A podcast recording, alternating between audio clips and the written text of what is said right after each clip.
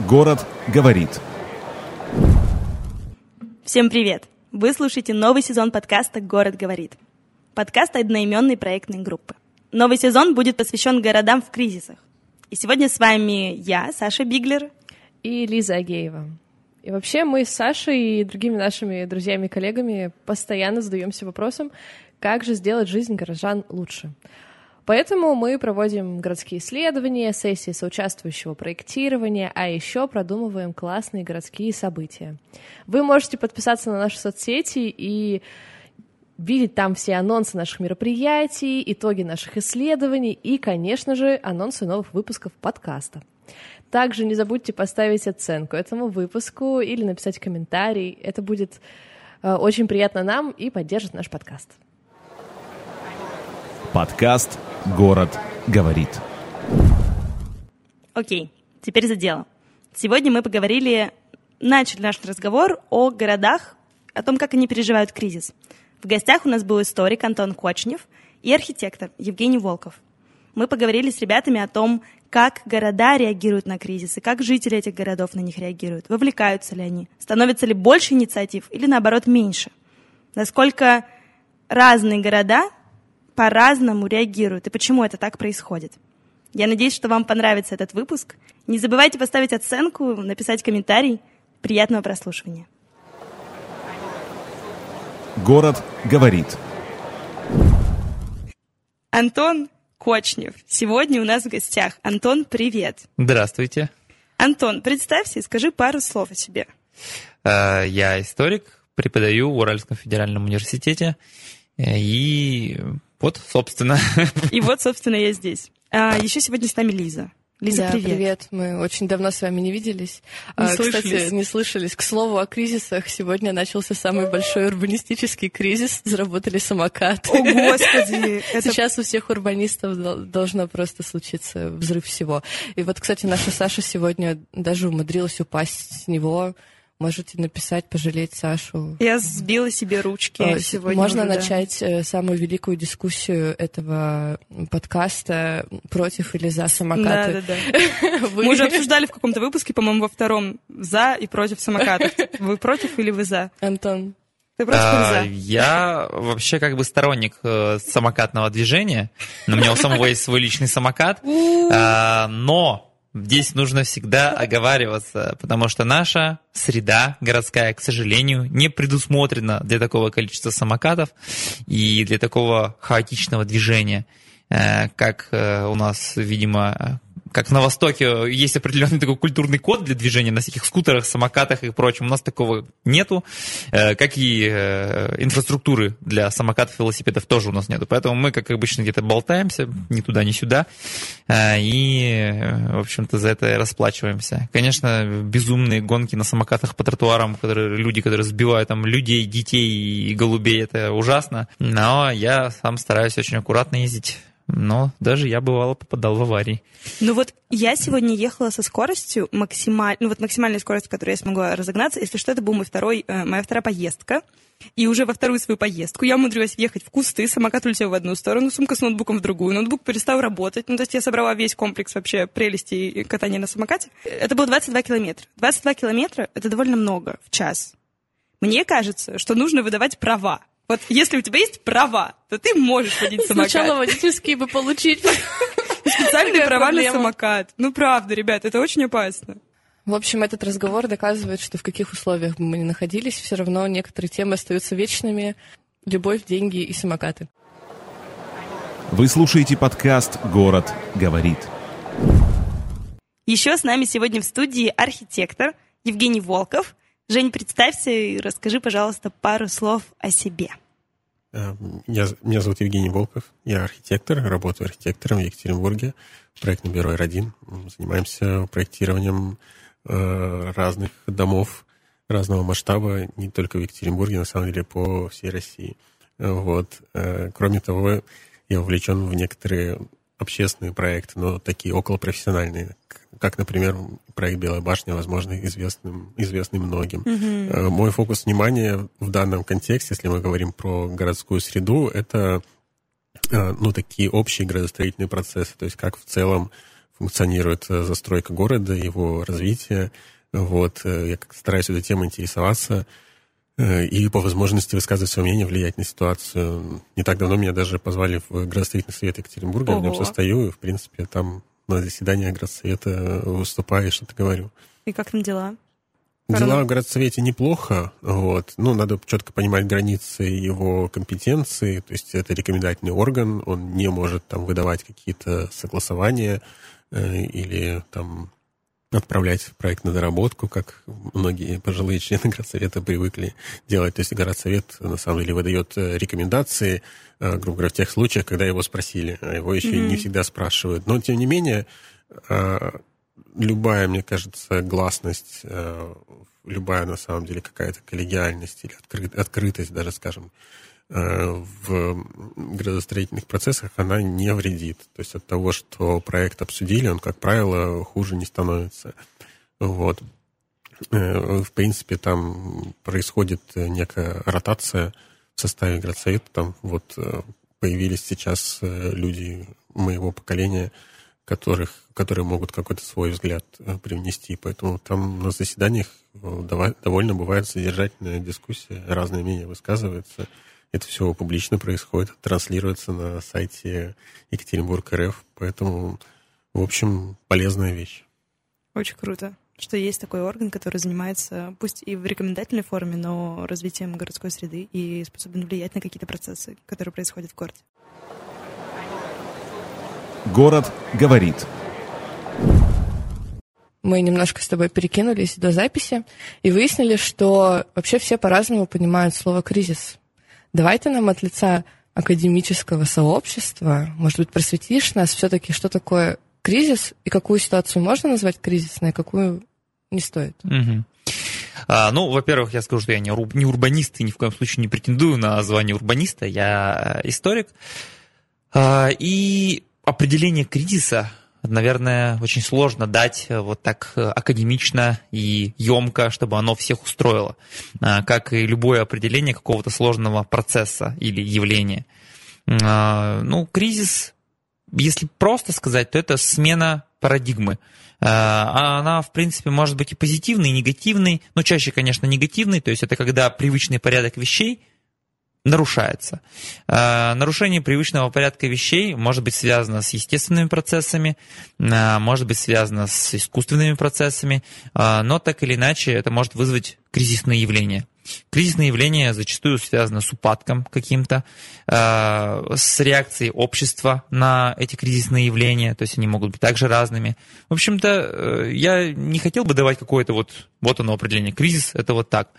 Потому что исторический процесс, он нелинейный, и мы должны понимать, что в разных обществах, в разных культурах э, те или иные события, явления могут восприниматься по-разному. Где-то это может быть кризисным явлением, а, где-то это может быть обычной ситуацией. Ну, мы с вами прекрасно видим даже на, на каком-нибудь банальном проявлении погодных условий городской среды для каких-то городов какой-то культуры. А, мы видим, что все, кризис, коллапс, снегопад прошел. А для кого-то это абсолютная норма, э, поэтому понятие кризиса, оно относительно. Но вот что точно можно отметить, да, что это нарушение привычного уклада, нарушение привычного порядка вещей, э, который вызывает определенную реакцию общества, какой-то резонанс. Э, ну, я думаю, что та ситуация, в которой мы сегодня оказались, она в полной мере отражает то, что происходит, несмотря на то, что в, для городской среды вроде как это никак не отразилось, но, тем не менее, любая международная ситуация, любой какой-то кризис в обществе, на международной арене происходит, он так или иначе отражается на внутреннем состоянии этого общества. Всегда ли кризис, э, всегда ли после кризиса наступает какой-то резкий рост. Ну, есть вот такое мнение, какое-то повседневное, может быть, обиходное, что за э, очень сильным кризисом наступает сильный рост. Ну, если мы там, например, возьмем самокаты и городскую среду, то там она была не готова, например, к самокатам, но так как это явление уже никуда не убрать, не забыть, не стереть, э, то нужно там прокладывать новые дорожки велосипедные, самокатные, э, как-то по-другому проектировать городское пространство, ну, то есть в новые проекты. Понятно, что существующее городское пространство навряд ли изменит, а в новые проекты уже включаются во внимание и самокаты, и велосипеды, и так далее. Это всегда стопроцентный рост? Или бывают случаи, когда все-таки деградация после кризиса наступает? Я уже, как, э, наверное, вы поняли, сторонник Тойнби, то есть это идея цивилизационного подхода вызов-ответ. То есть любой вызов порождает определенный ответ общества. Если э, разбирать э, концепцию формирования цивилизации как раз вот и в рамках этого подхода, то общество во многом и формировались благодаря э, вызовам окружающей среды. Поэтому если верить да, этой теории, то во многом, конечно, какие-то кризисные явления вызовов, они позитивно сказываются на Э, приспосабливаемости общества к новым условиям. А, но если мы будем системно мыслить, то мы должны понимать, что кризис, он не всегда вызывает позитивный ответ. Кризис может быть и тупиком. То есть кризис может означать, может быть концом системы, может быть концом цивилизации, концом общества и так далее. Мы знаем в истории множество примеров того, когда э, кризисные явления становились финальной точкой. Да, потом на э, этих осколках, там что-то новое формировалось, что-то новое развивалось и так далее, но это уже как бы уже другой такой э, закон, когда э, как бы что-то заканчивается, ну, что-то начинается дальше новое, не обязательно лучшее, но другое. Э, ну, примеров масса, да, какой-нибудь банальный пример, там, распад Римской империи, например, это кризисное явление, которое привело к тому, что э, как бы, государства варварские начали зарождаться дальше, и пошло развитие Европы, и, конечно, здесь вот крах Римской империи огромное влияние на это оказал, и как бы такая реинкарнация произошла, если так можно сказать, ну, максимально упростив. Вот, поэтому, конечно, а, кризисные явления, я не сказал бы, что они всегда дают какой-то позитивный отклик в обществе, и что, значит, кризис произошел, ну, значит, все, значит, дальше будет все классно. Нет. Может все закончиться очень печально. А если посмотреть на российский контекст, а, мы уже переживали не один кризис. Если посмотреть э, на кризисы, которые переживали российские города, а, как они отразились э, на их развитии? Положительно, ну, отрицательно, может быть, примеры? Самый яркий пример кризиса, вот, который, я думаю, помнят большинство слушателей, это кризис 90-х, конечно же. Угу. Это действительно явление было кризисное, оно было связано с разрушением привычного уклада жизни, э, с крахом привычной идеологии. Ну, понятно, что это все произошло, опять же, не ежесекундно, да, то есть э, в науке мы сегодня уже говорим, да, о саморазрушении, о процессе саморазрушения Советского Союза, который привел э, ну, к, тем, к той ситуации, которая сложилась в 90 Я не хочу сейчас ни демонизировать, ни романтизировать 90-е годы, потому что это не научный подход, да, когда мы там начинаем говорить, вот, все было плохо, нет, все было замечательно. Значит, конечно, э, мы знаем, что истина, она эм, и ту, и другую сторону должна рассматривать. А, поэтому кризисные явления 90-х, они, конечно, вызваны, вот как я сказал, да, сменой этой парадигмы. Это очень сильно сказалось, безусловно, на городах. И мы знаем, да, что вот то запустение, которое мы до сих пор можем наблюдать, э, те э, проекты, огромное количество заброшенных зданий, которые остались у нас наследием советской эпохи, э, особенно там 80-х годов. Вот мы сейчас с вами записываемся практически на том месте, где стоял огромный советский недострой, телебашня, которая была взорвана. Город оказался не готов к новым условиям. Новые условия вынудили город меняться. Понятно, что эти условия, они не по щелчку пальцев наступили. Понятно, что эпоха заката Советского Союза, она начиналась постепенно, а, и она как бы все шло к этому, все шло к такому запустению. Вот если мы будем говорить, как это отразилось на городской среде, вот мы это видим, да. То есть какое-то запустение, городская среда, а, она очень ярко отражает ту ситуацию, которая в обществе происходит. Теория разбитых окон, она говорит о том, что если есть э, здание да, с разбитым окном, то в нем значит, будут все остальные окна 100% выбиты. То есть это о чем говорит? О том, что когда мы допускаем какой-то даже незначительный вот такой э, провал, в инфраструктуре, то есть в городской среде и так далее, то значит общество сразу это подхватывает и начинает продолжать вот в этом как бы направлении двигаться. А, пример борьбы с преступностью в Нью-Йорке, где э, в начале 20 века было засилие преступности. А, начали бороться с преступностью в метро. И казалось бы, что вроде, а как метро может вообще повлиять на засилие преступности? И начинали с малого, то есть отмывали вагоны от граффити. И отмывали постоянно. То есть только они отмоют, опять вагон покрасить. И вот эта вот бесконечная борьба в итоге привела к тому, что вот, да, произошло понижение уровня преступности. Как бы такая вот. А можно я вставлю свои угу. 5 копеек? То есть э, информационный шум и грязь, которая э, присутствует в городском пространстве, э, порождает преступность или как? она не порождает преступность э, напрямую, угу. но косвенно она создает ту среду, где может преступность зарождаться. То есть маргинализация общества происходит не, э, опять же, не по щелчку пальцев, да, должна создаться определенная среда. И когда э, вот э, люди, находящиеся в городской среде, где безнаказанным является разбит, разбитое окно, там, перевернутая урна, граффити, если вот такие мелочи являются безнаказанными, то и больше преступления также могут являться безнаказанными. Подкаст «Город говорит». Антон вывел тезис о том, что эм, российские города в кризис 90-х эм, не выдержали, не были готовы к этому кризису, и поэтому пришли в некий упадок, э, были закрыты, либо заброшены крупные заводы и предприятия, появилось очень много недостроев, которые потом несколько десятилетий еще стояли в городском пространстве. Женя, как ты прокомментируешь эту ситуацию? Как э, архитектура городская реагирует на кризисы? И что ты можешь сказать про кризис 90-х?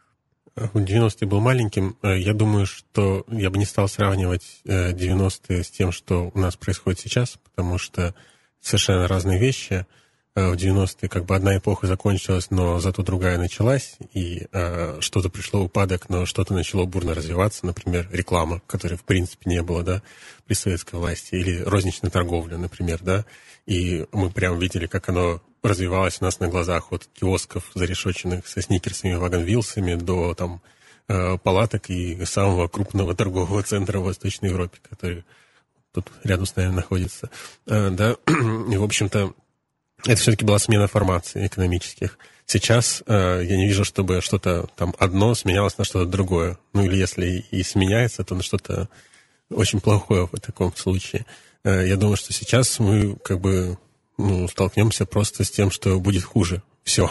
Вот. Но, наверное, в разной степени хуже. Потому что, скорее всего, я думаю, что государство не даст умереть стройке, потому что это слишком важная отрасль, что просто она схлопнулась, как, как может произойти в рамках какого-то там большого финансового кризиса. Вот, э, поэтому, скорее всего, будут э, инвестиционные программы поддержки ипотеки, покупательского спроса. Они до сих пор, в принципе, существуют на Дальнем Востоке, например. Сейчас строительный бум, там очень низкая ставка по, по ипотеке, и люди, несмотря на то, что их там, в принципе, становится меньше, они покупают себе жилье активно, тем самым стимулируют строительную отрасль. А, есть там программа поддержки семей, а, семейная ипотека и так далее. И поэтому, в принципе, я думаю, что а, жилье продолжит строиться. Но город состоит не только из жилья, и в этом я вижу главную проблему российских городов, которая уже сейчас налицо и будет только обостряться, на мой взгляд. Город, жилье в городе – это как бы ткань города, если мы будем сравнивать с человеческим организмом, это как, не знаю, там, э, мышцы, жир, кожа, а инфраструктура – это скелет города, инфра... инфраструктура в городе – это транспорт, э, зеленый каркас, да, парки, скверы, набережные. Это социальная инфраструктура, школы, больницы, детские сады, университеты, театры, бани прачечные, что угодно. Э, в общем, то, что общественное и строится за государственные деньги. Вот я думаю, что сейчас э, государство уже столько денег потратило на ракеты и все прочее, и столько еще денег потратит в будущем на последствия всего этого, что до развития городов еще долго не будет дела. То есть будут строиться, скорее всего, жилые районы, но не будет строиться, не будет развиваться общественный транспорт, дороги, социальная инфраструктура – а при снижении покупательского спроса на ну, платежеспособного спроса нас ждут, ждут еще более плотные человеники с еще более мелкими квартирами, потому что ипотечные кредиты будут выдаваться, у людей не будет на самом деле расти доходы, чтобы покупать большие квартиры. Поэтому э, будут те тенденции, которые вот на самом деле уже сейчас были последние годы, когда у нас как бы стройка растет, но при этом строится на самом деле, э, ну, такое. Это вот как раз-таки, это твое размышление подталкивает меня на вопрос, э, о котором мы уже пытались спорить с Антоном до записи, а, о том, варваризуется ли общество во времена военных конфликтов и социально-экономических кризисов что происходит с людьми? Ну вот они квартиры меньше покупают, у них от этого в голове что-то меняется? Я, наверное, начну. Угу. Я согласен абсолютно, что никакие кризисы сравнивать, конечно, нельзя. И я как бы, то есть, надеюсь, что слушатели не подумают, что я сравнивал там кризис 90-х и то, что сегодня происходит. Сегодняшняя ситуация, естественно, она совершенно другая. А, но мы можем просто посмотреть как это было в прошлом. Э, и вот то, что э, Евгений сказал э, про, по поводу того, что деньги не вливаются в инфраструктуру, это совершенно верно, потому что, опять же, мы можем на примере прошлого посмотреть, как в кризисные явления, какое какая сфера всегда начинала находиться в запустении. Это сфера культуры, сфера науки, сфера социального благополучия. То есть все то, что как бы отходит на второй план все это как бы потихонечку отодвигается и выходит на первую ступень консерватив, консерватизм такой. Э, то есть то, что дает возможность э, государству быть сильнее, да, то есть это оборонка в первую очередь, да, а, ну и то, что приносит государству доход, да, то есть, ну, в данном случае это вполне может быть э, какое-то более дешевое жилье, но это тоже, в общем-то, такая вот то, что коллега сказал про человеники, это тоже дорожка-то тупиковая, в общем-то. По поводу варваризации общества, это, конечно, тоже такая попытка демонизации, э, что значит все будет плохо, и во все кризисы, значит, люди становятся безумцами и так далее. Безусловно, на общество кризисные явления влияют. И мы эти кейсы наблюдаем регулярно, когда вот у нас происходит ковидный кризис, например. Люди как безумные бегут в магазины, начинают скупать какую-нибудь там гречку или еще что-нибудь. А, происходит кризис, который сейчас у нас, допустим, какая-то часть людей, э, то есть маргинализуется моментально просто и бегут, бежит там скупать сахар и так далее. А, естественно, общество реагирует. То есть общество это живой организм, оно не может не реагировать на как бы, какие-то явления, какие-то события. И да, какая-то часть общества, это общество, нельзя за это эту часть общества винить, но вот они так справляются с кризисными явлениями, не понимают того, что происходит, и поэтому вынуждены так вот приспосабливаться. Ну и мы опять же в истории знаем массу таких примеров, как общество вот вынуждено было приспосабливаться к такому. Но если вот опять же мы приведем в пример там 90-е не сравнивая, да, то мы видим рост бандитизма, который был, опять же, связан не только э, с там, саморазрушением Советского Союза, но и в целом, да, с теми событиями, которые происходили, это тоже такой как бы вынужденный ответ общества, э, его маргинализация и как бы его такие более законы военного времени, так можно сказать, да, ну в кавычках, то есть это как бы силовые, силовые правила, то есть культ силы, который появляется в обществе, и вот этот культ силы, он, конечно, то есть вот слово варваризация, конечно, я, мне не очень нравится, но вот появление культа силы, который и так-то, в общем-то, в мире, э, в определенных странах, ну, например, в нашей стране до сих пор присутствует этот культ силы. То есть мы э, не, э, не, не действуем путем интеллекта, не действуем путем дипломатии, мы вот как бы у нас в обществе прививается и рекламируется, и активно насаждается именно культ силы. Потому что это легче? Ну, это понятнее. Понятнее. Это понятнее, ну, то, что понятнее, соответственно, и легче. То есть у нас наши герои, это э, как бы не ученые, это спортсмены. Да, это как бы, это как бы тот, кто может ударить, тот, кто может сломать, тот, кто может избить, э, тот, кто может победить. Э, то есть культ оружия, культ дубины, так называемый. И он присутствует в нашем обществе сегодня, безусловно. Как это оценивать, э, я не берусь тут за оценки, как бы хорошо это плохо, мы не, не берем такие категории, это просто факт, и этот факт, он ведет за собой определенные последствия. Последствия того, что вот этот культ силы, он как на международном уровне присутствует, так и на внутреннем уровне вот, социума. Э, и вот... Э, Получается, его просто как будто бы во время кризисов, ну так, всковырнули как будто бы, да, этот? Он где-то спал, спал, спал, спал. Да нет, он Люди- не спал.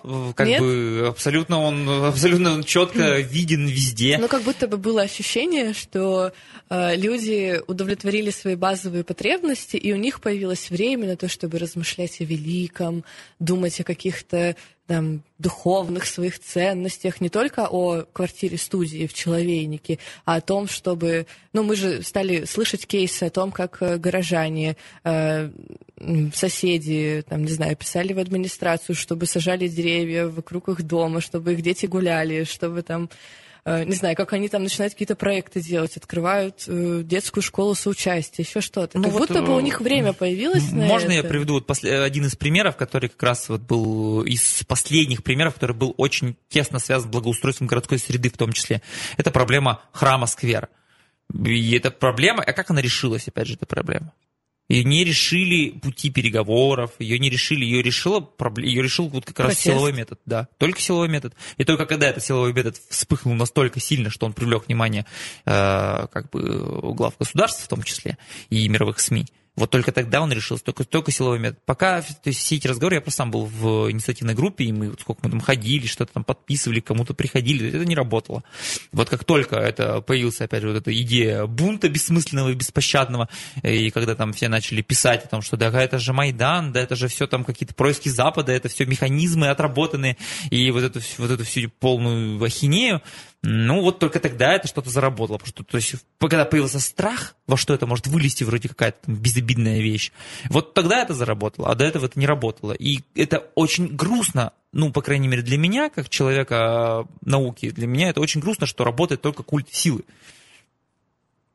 Жень, что ты думаешь по этому поводу? Ну, я, конечно, не социолог, поэтому мне такие общие соображения могут быть бытовые.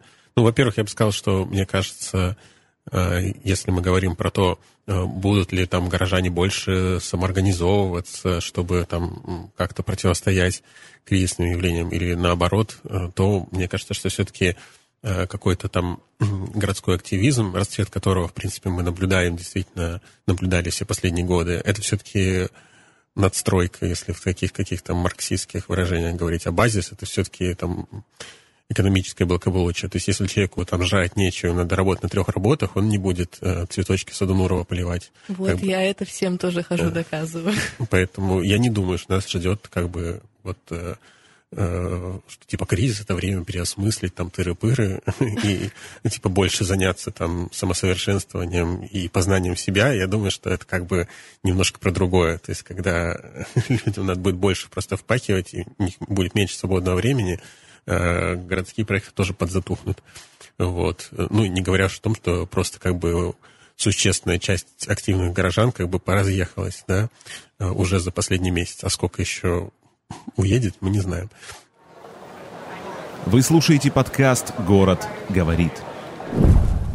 Во-вторых, э, я думаю, что э, в целом э, у нас э, общество, его большая часть, она все-таки действительно, как говорят социологи, атомизирована, разобщена. То есть у нас есть действительно э, вот люди там моего поколения и младше, они как-то больше, мне кажется, вовлечены в какие-то горизонтальные структуры, да, то есть там э, кто-то там зоозащитник, кто-то экоактивист, кто-то еще что-то, э, и как бы люди между собой как-то связаны в какие-то горизонтальные связи, не государственные, да, а люди как бы чем старше, тем более они на самом деле атомизированы и контактируют друг с другом не непосредственно через какие-то горизонтальные структуры, а как бы непосредственно там через телевизор с государством.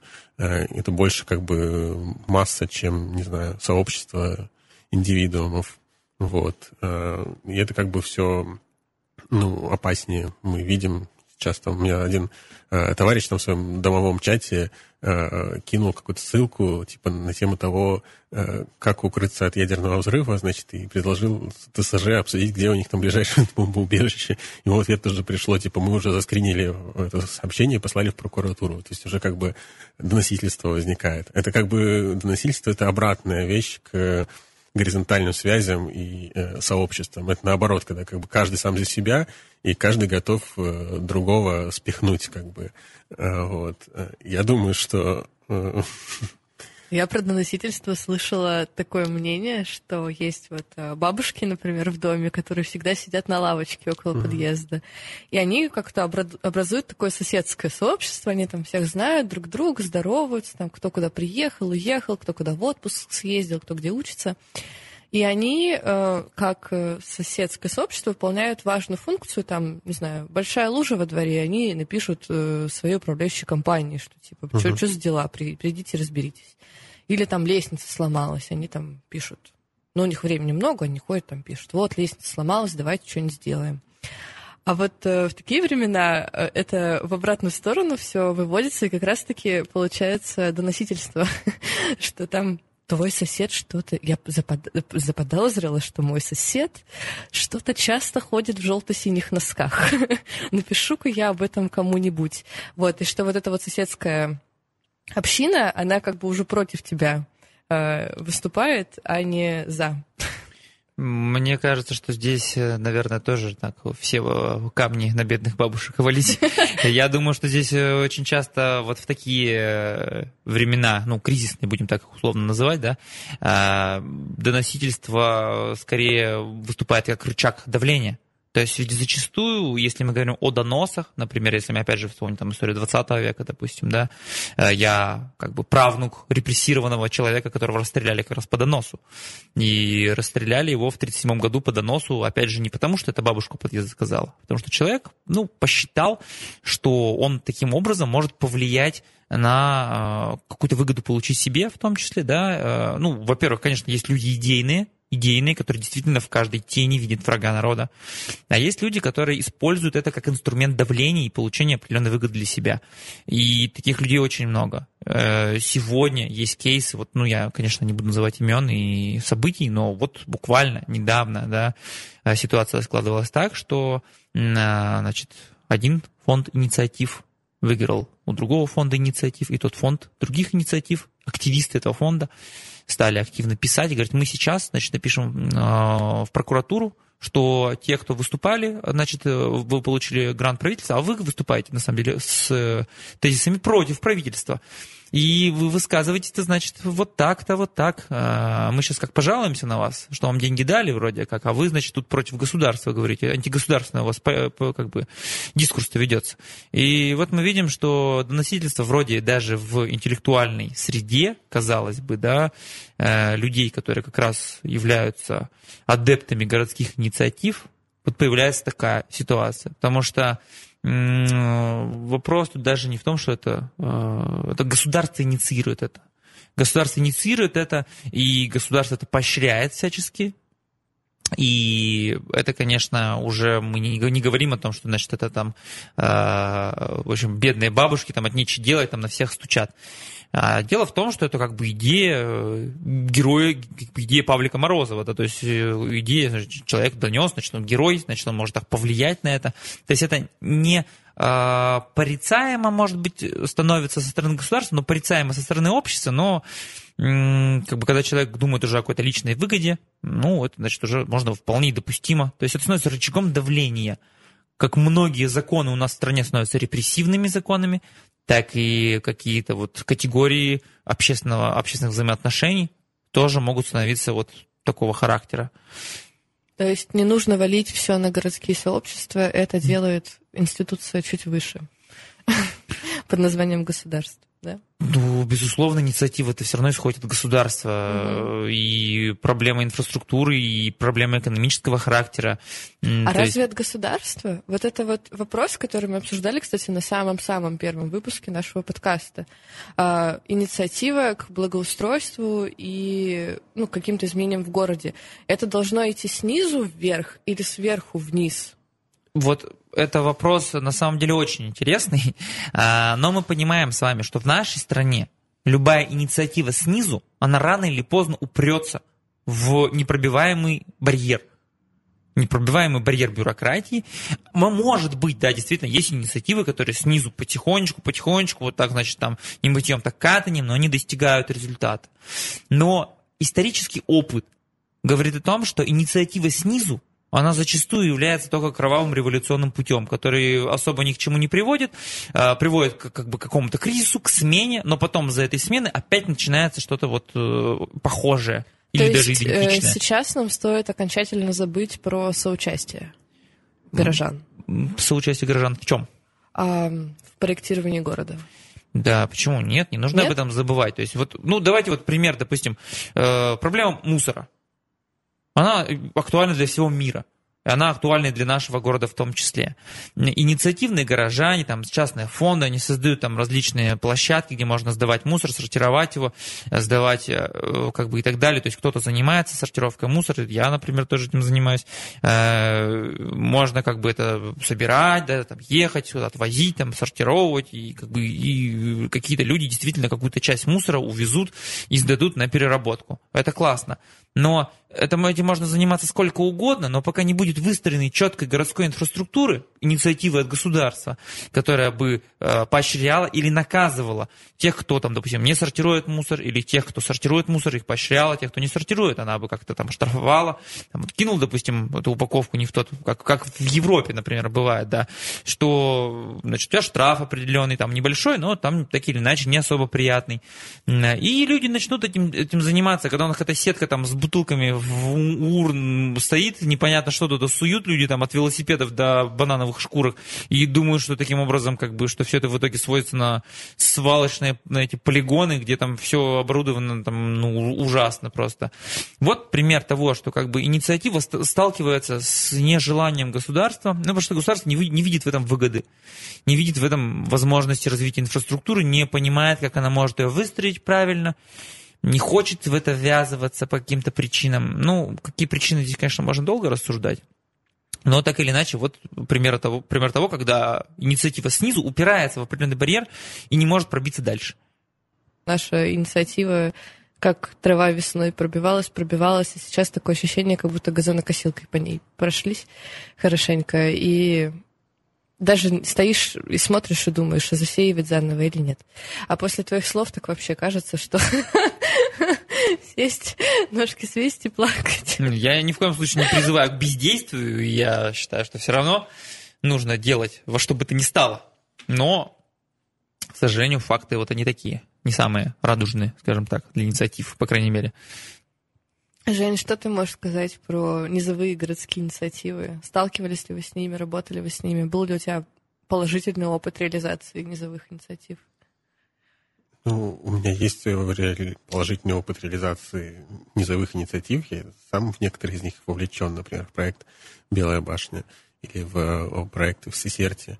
Я в них участвую как архитектор и как волонтер. А, Я думаю, что эм, последние годы мы наблюдали некое такое встречное движение.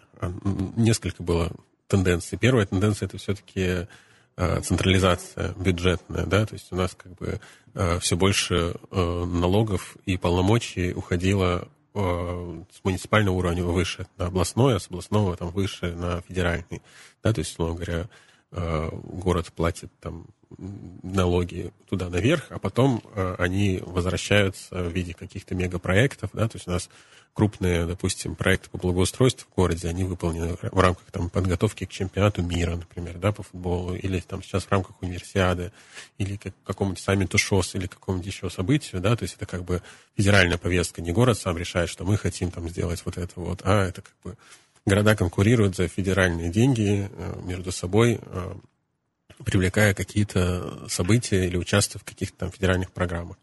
Вот. Э, Есть э, программа «Комфортная городская среда», по которой там выделяются деньги для благоустройства набережных, там, э, дворов, даже по этой программе выделяются деньги на благоустройство. Это на самом деле очень специфично российская вещь именно последнего десятилетия. То есть, если вдуматься, ну, как бы федеральный бюджет выделяет деньги на дворы. Ну, это на самом деле абсурд, да? То есть, это как бы локальная вещь, которая должна на уровне района решаться, и районного бюджета, и на уровне какого-то микро вообще э, самоуправления. То есть, по идее, это вот э, там мини там округ должны быть там избираться депутаты там даже не как у нас там в городской думе 30 а их там должно быть человек там 100 каждый там за свой микрорайон отвечает и вот они там распоряжаются какими-то микробюджетами там на благоустройство там пандусов дворов и все такое а у нас в общем это все очень централизованно и приходит к каким-то федеральным программам вот Но как бы другая сторона этого явления может быть, если искать вот какие-то плюсы, это большая такая профессионализация этой сферы. То есть, в принципе, да, там,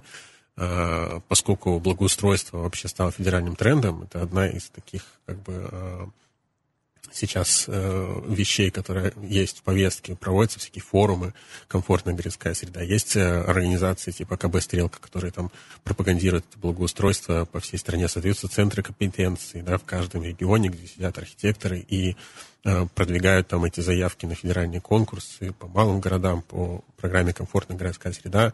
Вот мои коллеги-архитекторы – со всей страны. У нас есть такое сообщество архитекторов РФ, они как раз очень прям много вот этим всем занимаются. И в целом, благодаря этому, ну, сами проекты благоустройства за последние годы, конечно, стали лучше, чем они там были в 90-е или там, в начале 2000-х.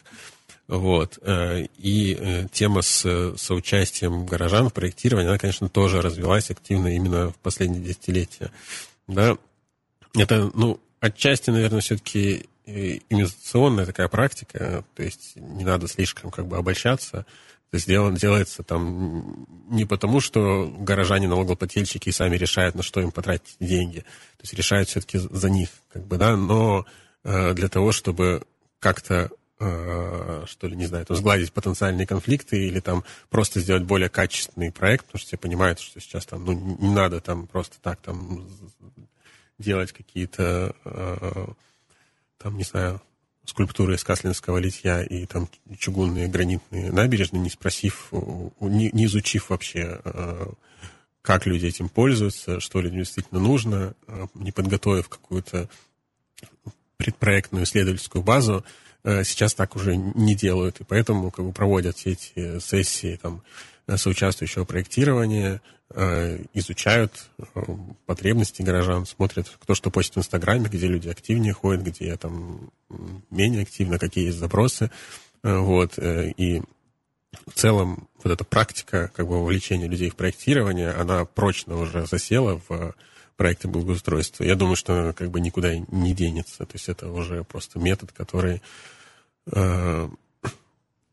прочно вошел в обиход. Проблема, мне кажется, будет в том, что просто сейчас как бы не будет э, этих вот даже там федеральных денег, которые как-то размазывались по всей стране на какие-то ключевые проекты благоустройства, их просто тоже не будет. Вот. А сами, сами по себе там компетенции по разработке хороших проектов вместе с горожанами, они как бы никуда не денутся. Ну вот то, о чем ты говоришь, это все-таки инициатива сверху же получается, да. которая как бы впитывает и как бы учитывает инициативу снизу. Ну вот встречный процесс такой, то есть как бы есть запрос, Mm-hmm. Есть вот такая своеобразная э, э, реакция государства и на стыке возникает вот эта вот очень специфическая ситуация. Я думаю, что это, ну, не изучал, конечно, там предмет на опыт других стран, но я думаю, что это очень российская ситуация, что когда как бы благоустройство делается за деньги Москвы, как бы в каком-то городе, но при этом горожане активно участвуют в обсуждении, там, где поставить лавочку, где провести велодорожку. Вот, это странная вещь, но вот она вот так работает. Ну да, несоразмерность масштабов, конечно, проблемы и решения. Ну, еще мое какое-то внутреннее наблюдение. Мы тоже проводили сессии соучаствующего проектирования, и я бы не сказала, что у людей прям есть традиция участвовать в процессах э, благоустройства, потому что они не чувствуют своего конечного влияния на этот проект. То есть вот они пришли, сказали, нам нужна лавка здесь, здесь, нам нужна велосипедная дорожка, но не факт, что это реализуется, и люди как бы понимают, что да, они пришли, рассказали, что им нужно, но не факт, что это вообще будет. И у них не выстраивается эта вот логическая связка в голове, что я пришел, оставил свое мнение, архитекторы учли проект, и потом, ну там, например, мэрия реализовала этот проект, а, и здесь действительно стоит лавка, которую я попросил. Я вот про это еще говорила, что, может быть, нарушится на этом уровне а, вера в соучастие и в то, что горожане могут реально влиять на какие-то процессы. Я думаю, что просто если каждая инициативная группа будет просить лавки, где им хочется, но это нереально. Есть мы все это нереально, да, но все равно какой-то срез мнений Сложный, конечно, вопрос, потому что вообще участие государства в улучшении жизни э, людей это вопрос очень старый. Э, Потому что если мы вернемся к основанию э, всего, к теории общественного договора, как вообще государство берет на себя инициативу, э, что оно может почему-то вдруг что-то решать за людей. Потому что если там мы обратимся к каким-то основоположникам, там типа Гоббса, да, что люди по своей природе, они анархичные, они не способны к принятию каких-то разумных коллективных решений. Потому что будет как вот кто в лес, кто по дрова. Один хочет здесь лавку, другой здесь, третий там. И именно поэтому люди вверяют как бы вот это все в руки государства. И вот здесь возникает вопрос, то есть насколько тогда становится цена вообще вот этой человеческой инициативы, потому что, как бы, ну, попросит там, вот там, эти попросили лавку, эти попросили лавку, эти попросили лавку. Государство, по идее, должно лучше знать, где поставить лавку. Оно должно учитывать мнение горожан, ну, сказать, ну, хорошо, вот мы послушали этих, этих, этих, а в итоге поставим здесь, потому что, ну, вот так правильнее с точки зрения городской инфраструктуры. Просто бывает так, что одни сказали, здесь поставим лавку, другие здесь, третьи здесь, а государство вообще не поставило лавку. и Это даже чаще всего так и бывает. Я вот про это говорила. Мне просто кажется, что именно поэтому люди объединяются в сообщество, выстраиваются вот эти институты социальные, и они уже доносят до государства какую-то информацию, что вот нам, как там, какому-то условному сообществу велосипедистов, нужно вот это, вот это и вот это. И тут дело даже не в том, что людей, ну, то есть, что потом сделают именно так. Людям ведь не это надо. Им нужно, мне кажется, чтобы им нужно быть услышанными, чтобы у них появилась вот эта вера, чтобы они начали ходить и интересоваться. А когда сломан вот этот механизм того, что ты веришь в то, что тебя вообще услышат, и твое мнение, не то что лично твое мнение, но твое мнение как сообщество будет услышано и хоть как-то ну, оценено, вот, вот здесь что-то ломается, мне кажется. Я очень часто слышу, особенно, допустим, от моих родителей, что «а зачем я пойду? Меня все равно не услышат». Демократический механизм. Да, его просто нет за Это- время существования проекта. Это было очень видно, что люди не идут не потому, что они не хотят, а потому что они не верят в то, что их услышат. Ну, у нас э, в целом, то есть это вот мы опять приходим к глобальным вопросам, почему в нашем как бы э, официально демократическом обществе не работают э, вот механизмы демократии, самые банальные, почему они не работают, да? И естественно люди, особенно там старшего поколения, они понятно, что они не верят в работу этих э, механизмов и этих инструментов. Они считают, что как бы, ну, во-первых, проще, чтобы за тебя решили. Э, А тем, кому это не нравится, что за них решают, но они просто не знают, что сделать, с чего начать, э, как бы куда обратиться. Я считаю, что проще уж вообще ничего не делать, потому что, как мы знаем, инициатива очень часто наказывает инициаторов э, того или иного действия. И да, у нас, у нас нет такой культуры просто. То есть, ну, она как-то вот начала в какой-то момент формироваться у нас, да. Вот те самые пресловутые 90-е годы, они могли бы стать вот этой, как бы, такой э, грядочкой, да, для формирования этих демократических институтов, да, они начали появляться, то есть и э, их можно перечислять, эти институты бесконечно, да, это как бы вот в этом, наверное, э, была своего рода фишка такая 90-х, но потом опять они в какой-то момент прекратили свое существование, даже можно сказать в какой момент, да, а, в момент, опять же, отказа от демократических выборов и назначения э, преемника у- в правящей верхушке, скажем так. А, В общем-то и все, и на этом, да, демократические институты опять заглохли, и мы опять пошли по пути, э, по консервативному пути, по консервативному пути, когда государство берет на себя вот те самые обязательства э, и решает за общество, как ему лучше. Прекрасно, что сегодня какая-то часть инициатив действительно, может быть, проходит, какая-то часть инициатив встречает такую ответную, э, как бы от- ответное расположение государства, что государство готово там дать деньги, какие-то гранты выделить на хорошие инициативы. Но это ведь все не повсеместно распространено.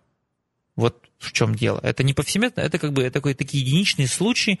Прекрасно, что они есть, эти случаи, но э, это вот к слову о том, когда мы дискутируем с коллегами там, или с людьми, как бы не включенными в, в научную повестку, когда говорят, что ну было же хуже, стало же лучше.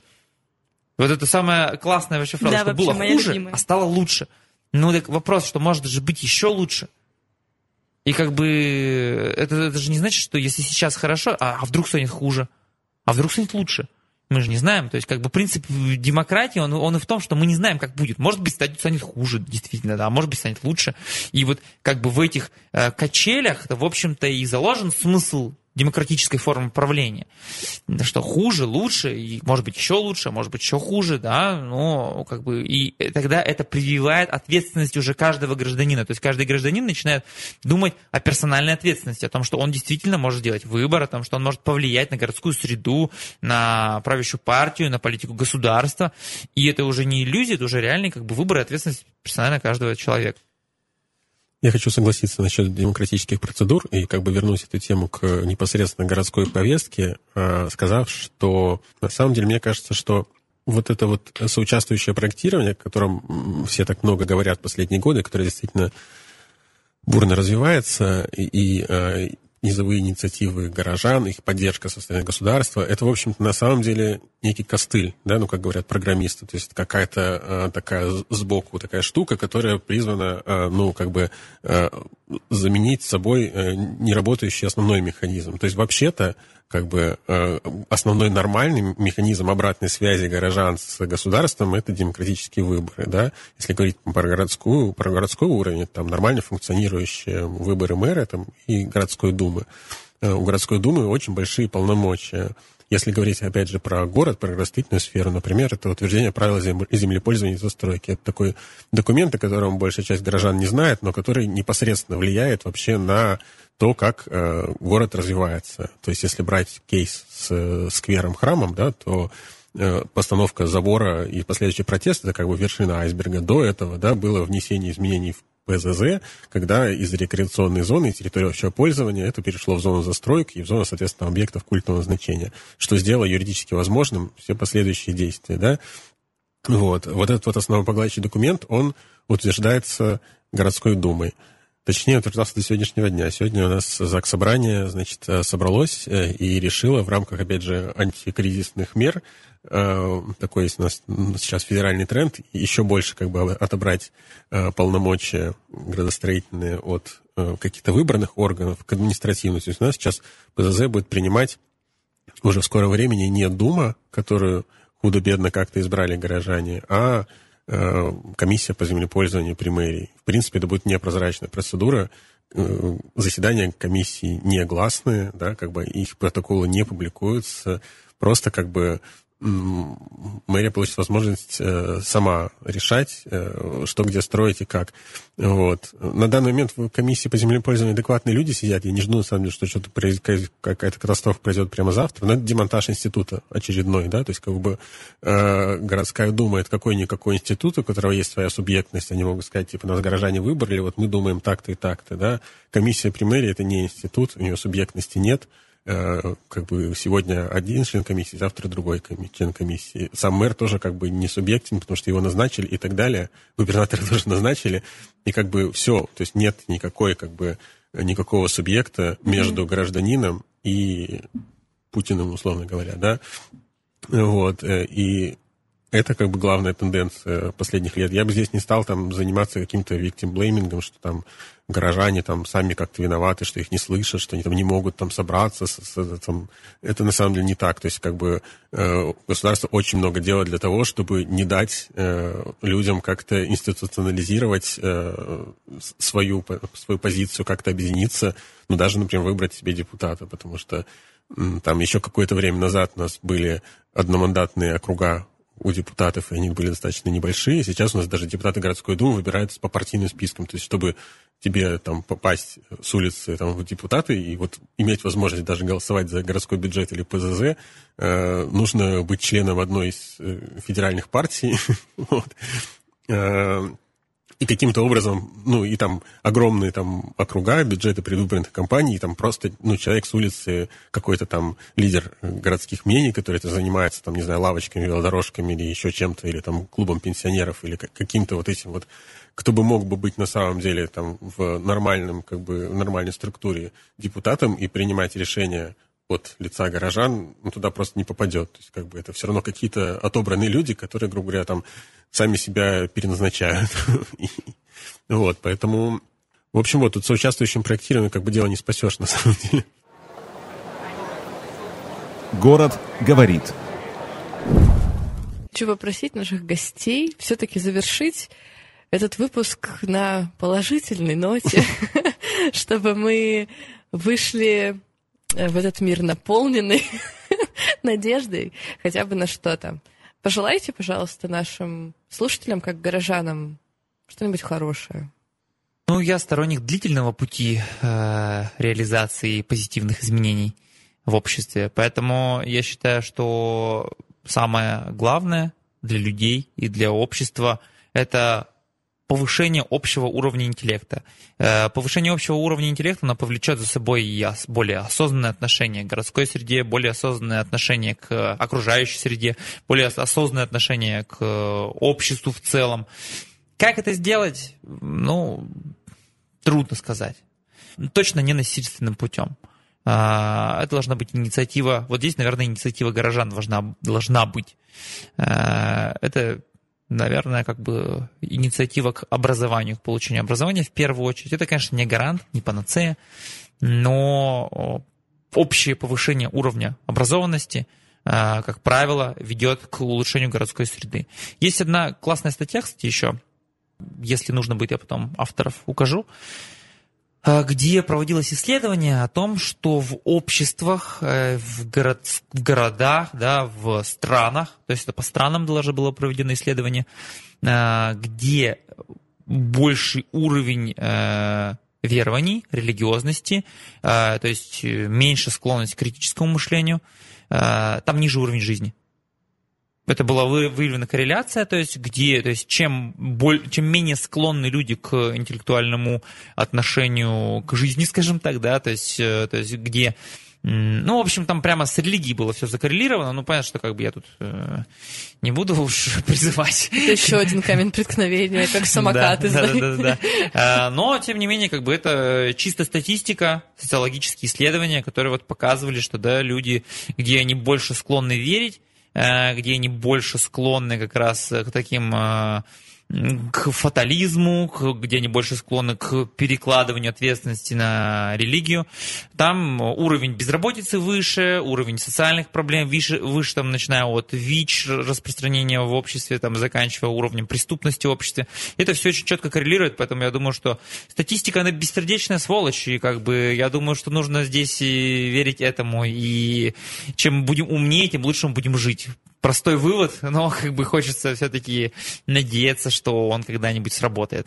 Женя, что ты пожелаешь нашим слушателям?